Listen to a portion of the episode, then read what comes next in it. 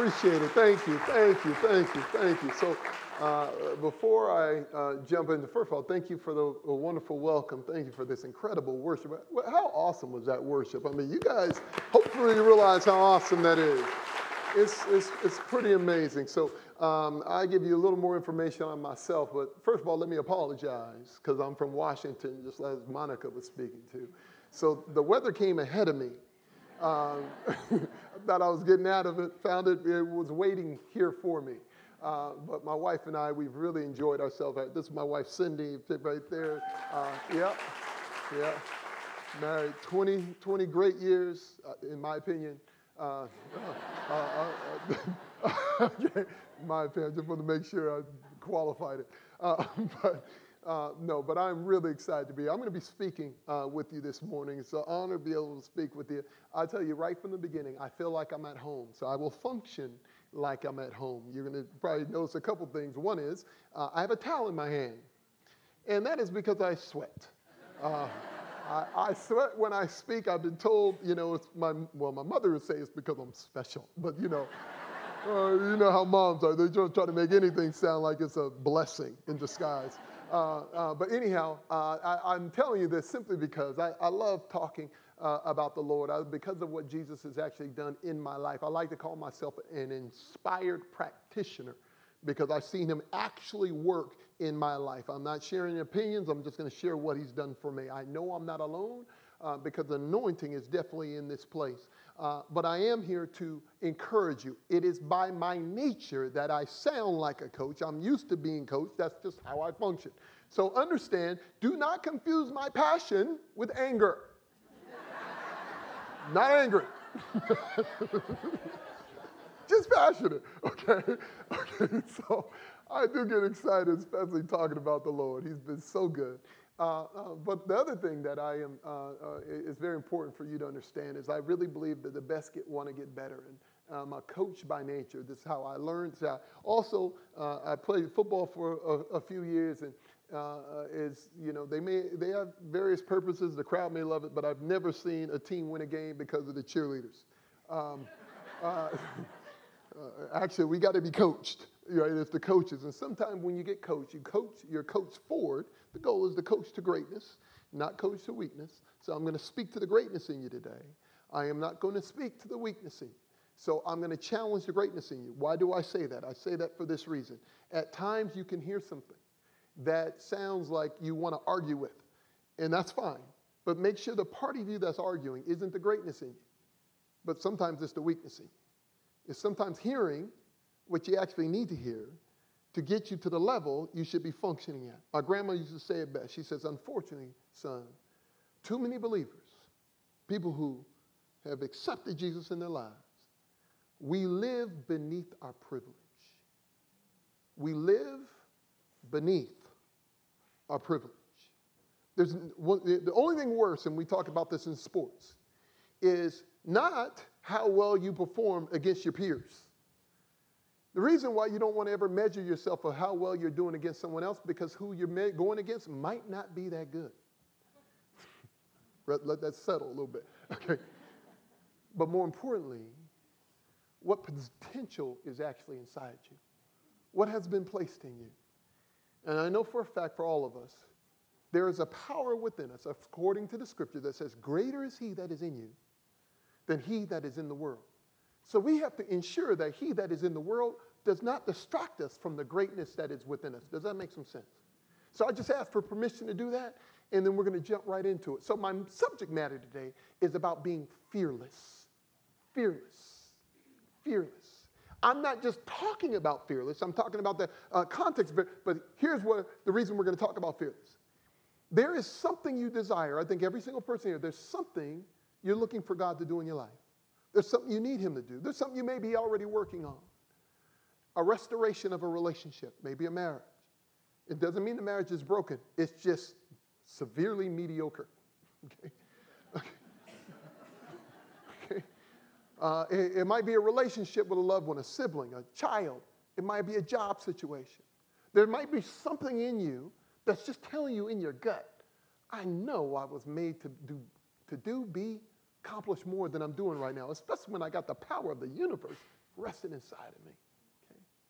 Maybe it's a loved one. Maybe you're praying on behalf of someone else. Maybe it's a health report. Maybe it's a health issue, and you need God to move in a significant way. Now, I ask you these questions before I get started because I want you to target what you're hearing to your situation.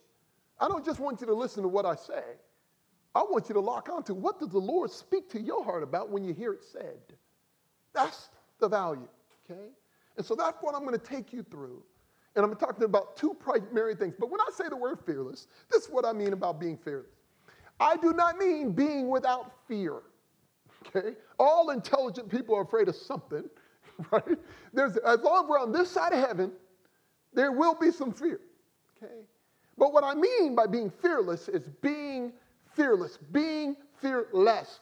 Fear having less of an influence on our actions and our decisions. Many times, the gap between where we are right now and where we're looking for what God for, for God to do in our lives, the gap that is just a few fearless actions. Just a few. All the planning you're doing, all the conversations, all the books you read, all that's great. But I do a lot of work in leadership development. I do a lot of executive coaching. Here's what amazes me. There's a lot of meetings that have place, that are taking place, just to avoid the one decision that needs to be made. And we do that in our lives all the time. We, we justify it as getting counsel, trying to be real wise, trying to be thoughtful. I get all that. But what it really comes down to many times is we're just afraid. And when you're afraid, here's what fear does fear extends time, faith collapses it. Fear extends time, ask the Israelites, 40 years in the desert. Should be a few months between deliverance out of Egypt and into their promise. But they lived in that in between zone, what I like to call the land of good enough. Even though God has so much more for them. Is this making some sense? I want to make sure this is practical. Okay. So as I'm talking to my brothers and sisters, right, the gap between where I am and what God wants to do is whether I fill that gap with faith or whether I allow fear to keep existing in that spot. Okay? Now, the scripture tells us already that the just shall walk, or the just shall live by faith. It says we are to walk by faith and not by sight. Yet it's fascinating how frustrating we get and how angry we get when we actually have to live by faith.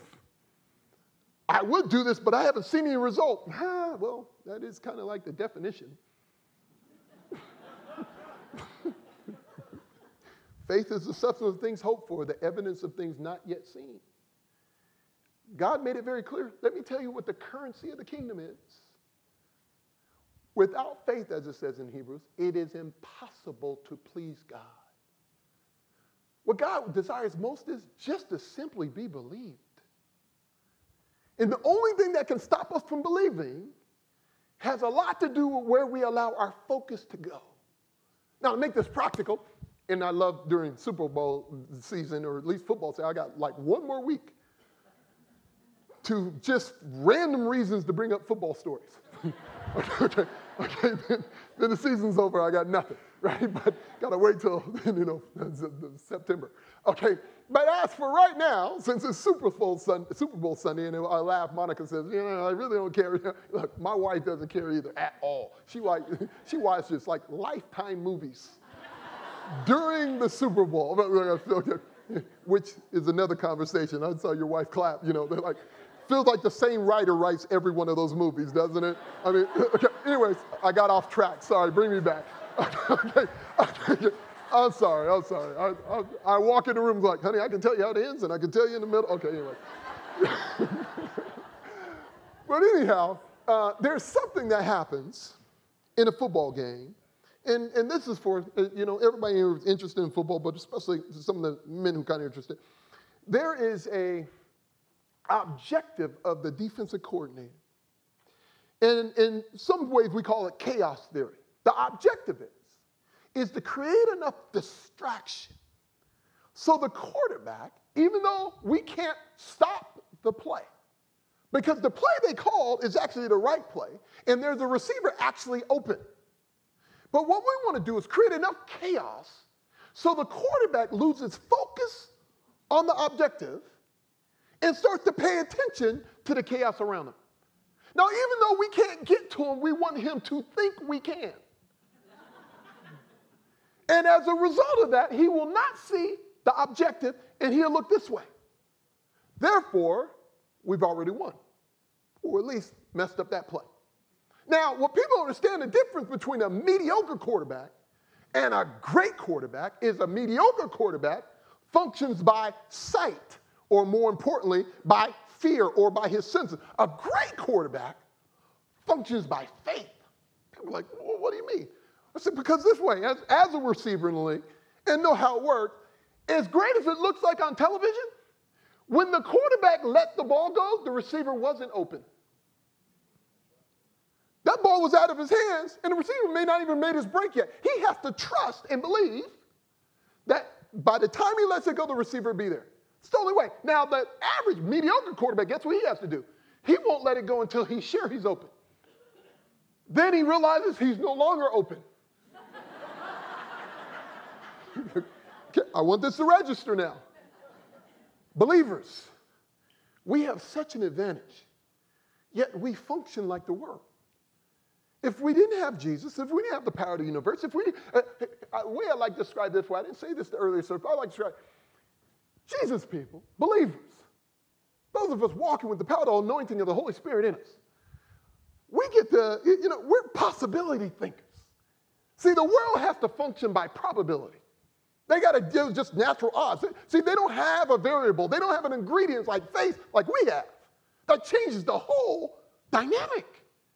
Therefore, to make it practical, my wife and I, our youngest daughter, we get a report. We spend a week in the Seattle Children's Hospital. We, we go there discovering that our youngest daughter has lupus. Now, if I have to go through that in the way the rest of the world goes through it, when the first two days they're checking to make sure it's not leukemia, all of a sudden there's a variable missing in that equation, which is what? Faith. If I have faith, I can't imagine going through the ups and downs of life without the variable. The most significant variable is that I get to trust God. But see, we got to realize this is not just when big moments happen, we are to walk by faith. That's how we're supposed to live. This is how we're supposed to function. And so when we function this way, now the enemy knows, golly, I got to get them to get distracted. Because the devil knows if I don't distract you, they know that I've already been beat. And I can't let them know I've already been beat. So I throw a whole bunch of stuff at them, let them spend more time fearful and complaining instead of trusting. Now I got them on my playing for. Does this make some sense?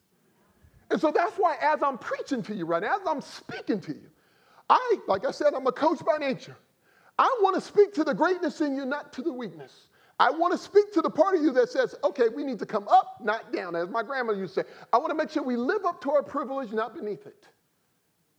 And in order to do that, we got to understand what the word says is true. We are to walk by faith. So here's the two fears I want to make sure we deal with today. First fear is what I like to call is the fear of failure. Fear of failure. And fear of failure has a lot to do with a confidence issue, it's a, lack of belief, okay? And, and we fear failure. Because if I were to do this, if I were to take an action, even the word fear, fear is an emotion, it's an anticipation of danger. It causes hesitation. It is anticipating what's going to happen in the future, but unfortunately, of what can go wrong in the future. So, as a result of that, I do nothing right now. But not only does it anticipate what can go wrong in the future, guess what else it does? It has you reflect back in your past of what didn't go right. And so it starts to cause you to think, I knew since it didn't work before, it won't work again. Here's what happens. This is how the enemy works. He causes you to forget all the times God has shown up in your life. This is why when we talk about overcoming the fear of failure, you got to reflect back on the times He's shown up in your life. There's a reason in sports we call it highlight films. We review highlight films before we play in the next game. Why? It's not a good idea to review the low light film. Probably not a good idea to be reminded how many times we screwed up before. I hope that fired you up, guys. Let's go play now. No, I need a picture of what it looks like, of what success looks like, that then fuels me with confidence of where I go next. This is why the scripture says in Revelation, we overcome by the blood of the Lamb and the power of our testimony. We have to reflect on our wins. If I came in here right now and said, look, I mean, if, if you don't haven't made it a habit yet, all through the Old Testament, this, God used to always say, uh, uh, they, I mean, the Israelites, even when they crossed over, they grabbed memorial stones to remind them of what God has already done. What's your list of wins? What's your list of all? See, because the enemy wants to cause you to be distracted from all the great things he's already done for you. What the devil likes to do is to get you to focus on the 10% of your life that's not right and, thinking about, and think about it 100% of the time. Now he got your whole life looking like a mess. No, just 10% of it. But you don't see the other 90%, so I guess it's 100% of your life is messed up. See the game of the devil? See how he plays with us? This is what we're going to overcome. Now, here's why I can talk about fear of failure all we want, but fear of failure causes you to take chances, take risks. Because here's what happens sometimes. We feel like because I failed, like some of us in here, because I failed in a relationship must mean I'm a failure. No, it doesn't. Because I made a mistake doesn't mean you are a mistake. I don't care what other people say about you. Other people don't get to define who you are, He does. He's the one who created you. Your identity is found in Him. Who, what does He say about you? You're not a mistake. You're not a failure. You know? This is the game the enemy does that causes us to believe or to settle at a spot so far beneath our privilege. Okay, I want you to feel was like, because this is something you're going to have to overcome. Like sometimes being out of your comfort zone. So I'm going to challenge some of you right now. Here's what I'm going to do. I'm actually going to grab somebody. I know you're like, this dude came out of town and just started tripping, right? But I'm going to grab somebody. I'm, I'm going to select you, okay? And I'm going to have you come up here and just, just quickly, I'm going to grab a mic and give it to you, and just ask you to, just a quick little summary, what you felt about the worship so far, whatever. But I, I won't keep you up here long. And so let me find somebody.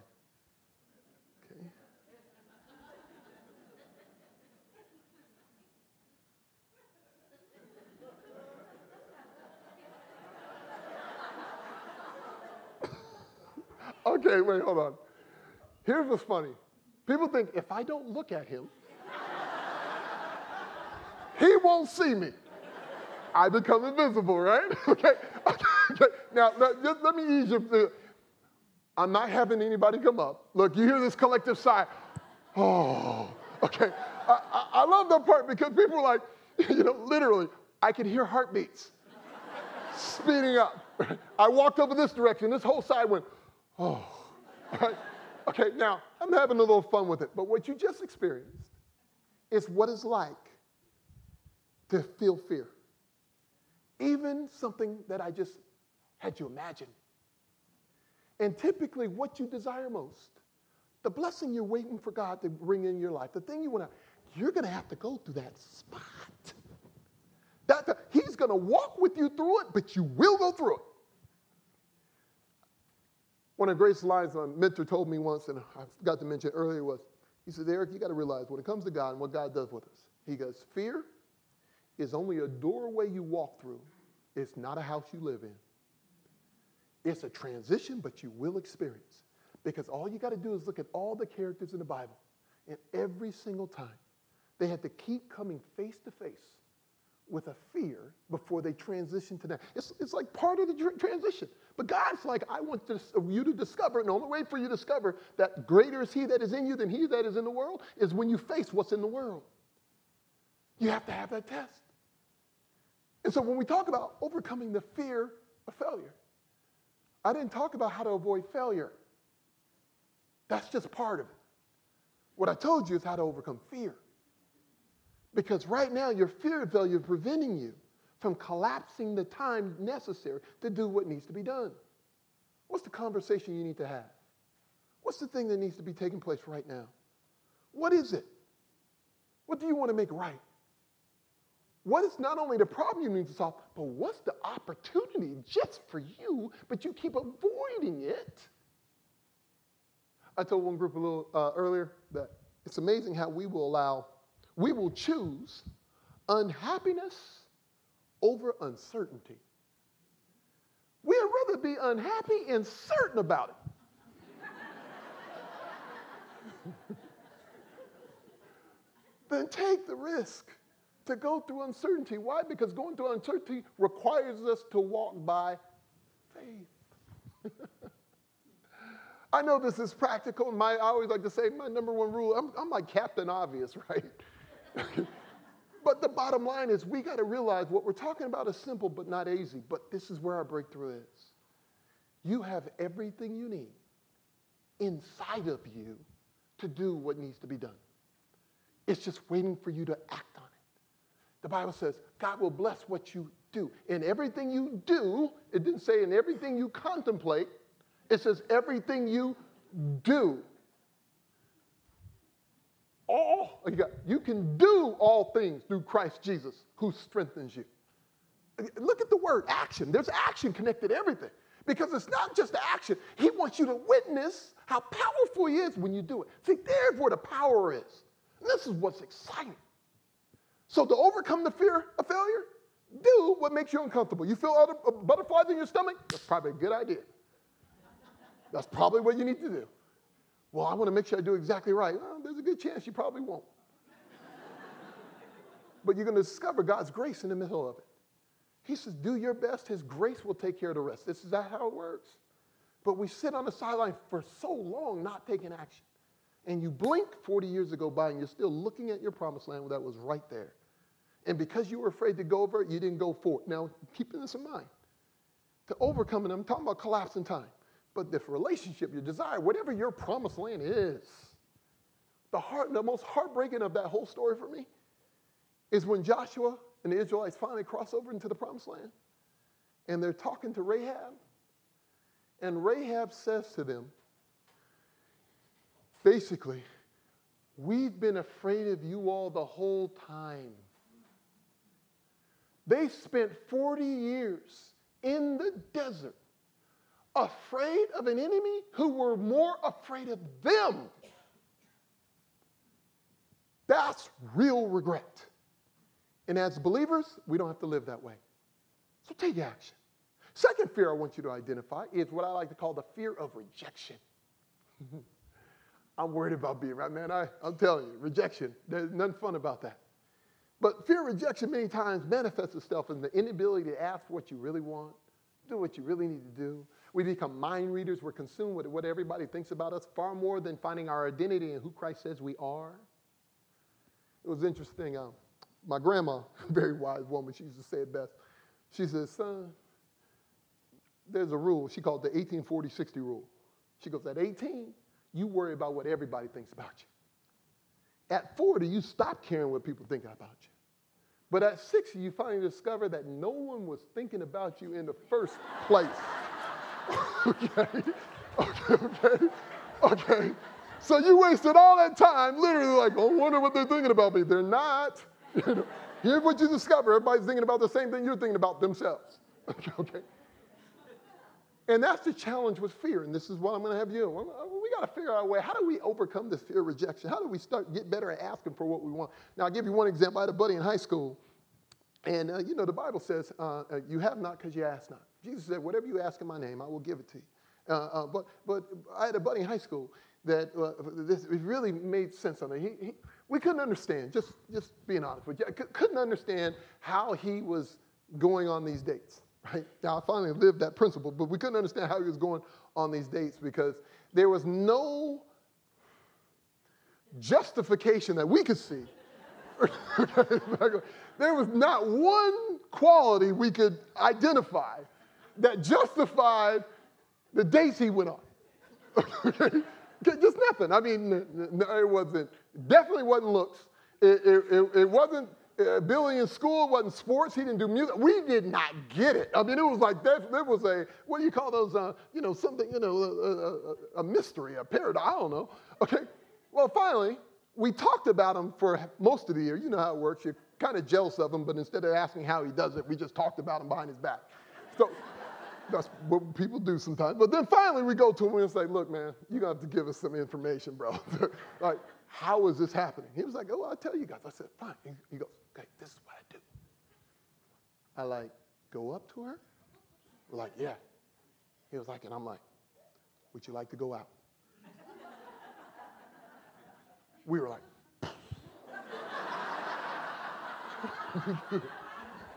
what? Are you telling me you, you, just go and ask her out? He's like, yeah. I said, then she just says yes? He was like, oh, no, no, no, no, no. She says no. I said, oh, and we're like, oh. Then what do you do? He says, I ask why. And what she do? She tells me. I said, then what happens? He goes, well, after she tells me, I go work on it and come back. A few days later, I ask again. I said, what? And then she says, yes. He goes, oh, no. he, said, he said, that's when she gives me the real reason. that was awesome. I said, and then you go back and work on that. He says, no, it's always things I can't fix, right? I mean, you know, you know. I said, then how in the world do you go on a date? He says, because I come back a third time. I said, what are you doing a third time? He says, I ask her out again. And she says, yes. He says, do you know how hard it is to tell anybody no three times? Why I'm married, right? Okay, okay so now, now follow this. I want you to keep this in mind. For many of us believers, and I want you to personalize this, we even sometimes hesitate to ask God for what we really want. We, we do. If you were to sit down and evaluate how often you complain in comparison how often you pray for what you desire, you complain about what you don't have, but you rarely pray about what you actually desire. And even if you just reverse that order, and God's like, look, I have, he said, I have plans for you, Jeremiah 29, to prosper you, give you a future and a hope. That's what I have for you. But you don't ever ask for what you want. Jesus at the pool of Bethesda, John chapter 5, he asked the, the layman, Do you want to get well? The layman's answer, Well, I can't get anybody to help me get to the pool. And, he just being given all these excuses. Jesus is better than me. I would have said this way I didn't ask you that. At no point did I ask you any. I asked, Do you want to get well? God is speaking to everyone. Do you want your marriage right? Do you want your health right? Do you want this right? Do you want? Uh, well, let me tell you why it's not. I don't need to know. We're talking about God. There's nothing He does not know. But the question is, what do you want? Have you given yourself permission to ask for what you desire, what you really want? But here's the reason why we have so much fear of rejection. We believe I have to earn it. I love uh, when Jairus was speaking earlier and he was talking about performance. Like we have to perform for God. Like I have to do this to earn this. Don't you know? I mean, God, I'm speaking to somebody in here. If you believe your relationship with God is dependent on your love for Him, you're already in trouble. It's His love for you that you're banking on, not your love for Him. It's His love is so great for you, that's what you're relying on. I love you so much, I will die for. That's the love you're depending on, not how grateful you are for it, not how much you love it. Because some days we all know if I got to depend on me, I am in trouble. But we're depending on His love for us. That makes the biggest difference. So once you know that, it helps you eliminate what we like to call the fear of rejection. But I'm going to give you one little quick little activity. Just give me a couple minutes. I know it might be two minutes, a little, couple minutes over, but I want you to experience this to see how powerful it can be. So, if you all don't mind, will you please stand with me? Okay? Please stand with me. Okay? Always like asking groups to stand. I always look at those ones like, I did not come here for that right? right? I'm like, like I'm asking you to do burpees or something, right? Just stand up, man. That's all I ask. Just stand up. Okay.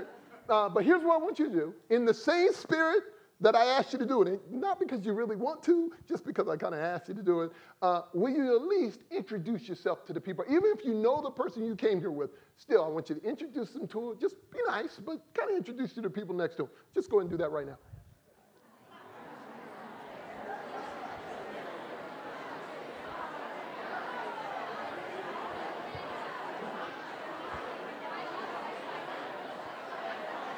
All right, all right. Good job, good job, good job. Okay. Okay, let me tell you what I'm going to have you do. Don't move. Don't move. But let me tell you how I'm going to have you do now. Now, I thank you for doing that. But this time, here's the only slight little adjustment I want you to make. I want you to do the same thing, but this time, I want you to imagine that you're connecting with your long lost best friend. It's like the greatest day of your life. You can't believe you're seeing them right now. Go ahead and do that now.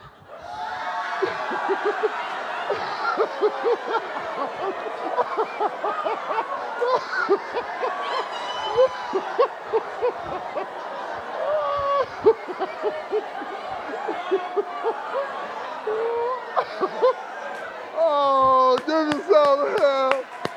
Go ahead and take a seat. Go ahead and take a seat. oh, man, that's so. You guys are uh, guys hugging, rubbing each other's heads. I mean, it was awesome, right? Okay, now I will tell you a couple points, just a couple points, and I'm to close. A couple points I want you to feel. Just like fear of failure, just like fear of rejection.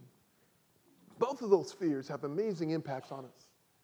But what you just did just now was destroyed the fear of rejection. You destroyed it. I have people smiling at me right now who some of the servants were sitting there looking at me like this.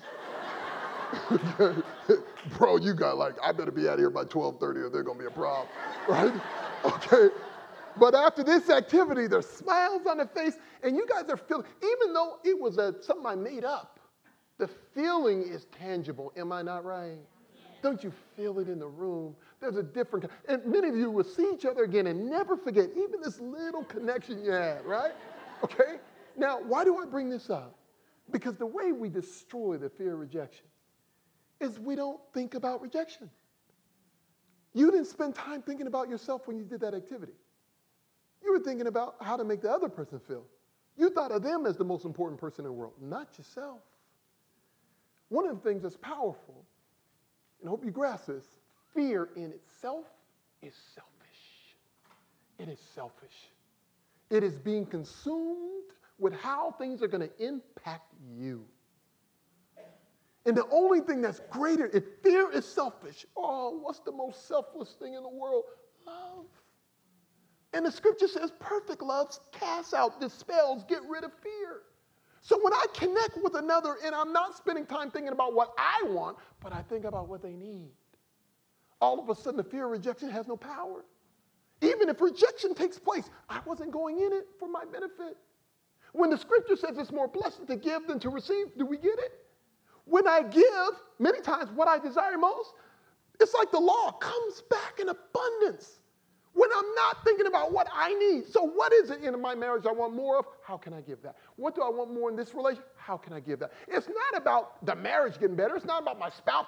I, we're praying for all that. But, Lord, who do I need to be to be not only worthy of what we're asking for, but you want to bless me. You, you, you bring a blessing to me, but more importantly, you want the blessing to flow through me. Fear will cause you to hoard what you should be giving more of. Fear will cause you to protect instead of freely give. Fear, fear causes you not to live in abundance. Because he says, I come to give you life and life more abundantly. He said, I come to give you life and life more with scarcity. That's not what he said. He wants that to flow through you. Does this make sense? Jerry, so I'm going to ask if the worship team would come up. Here's what I want to leave with you all. I want this to really resonate with every single person here. The gap between, the distance between, it's not even based on time. It's not even based on, you know, uh, uh, um, real estate. But it's based on your faith you got to realize how loved you are. And that even when you step out of your comfort zone, you're never out there by yourself. Your trust is in Him. There's a scripture, and I love to end it with this, that says, Trust in the Lord with all your heart and lean not to your own destination. Proverbs 3, 5, and 6. Okay, uh, trust in the Lord with all your heart and lean not to your own understanding. In all thy ways, acknowledge Him, and He will direct your path. I'm not even going to get deeply spiritual. I'm just going to get practical. You know why he says, trust in the Lord with all your heart and lean not to your own understanding? Because you don't have enough information to lean to your own understanding. You don't know what's going to happen an hour from now. Do you really want to trust you with that? Do you see how practical that is?